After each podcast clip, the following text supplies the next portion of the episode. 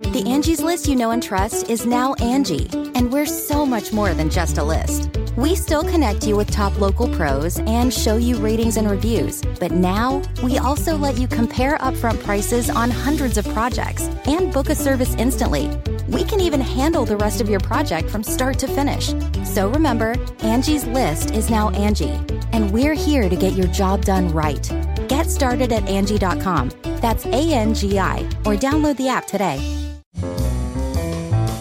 This is Merriam Webster's Word of the Day podcast for April 1st. Brought to you by the new Merriam Webster's Advanced Learners English Dictionary, designed for students and teachers of English as a second language. Learn more at learnersdictionary.com. Today's word is hospitalist, spelled H O S P I T A L I S T.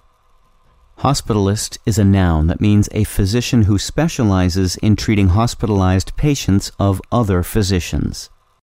Here's the word used in a sentence from a press release by the American Pharmacists Association in the States News Service.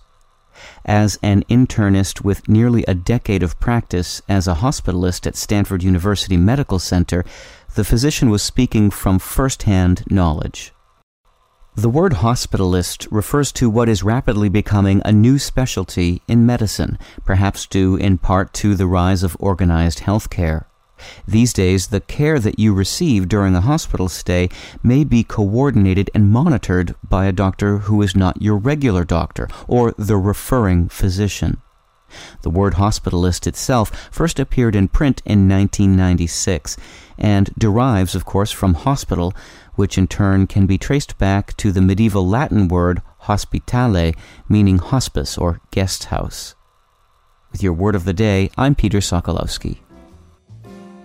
Visit the all new learnersdictionary.com, the ultimate online home for teachers and learners of English. A free online dictionary, audio pronunciations, custom study lists, and interactive exercises are available now at learnersdictionary.com.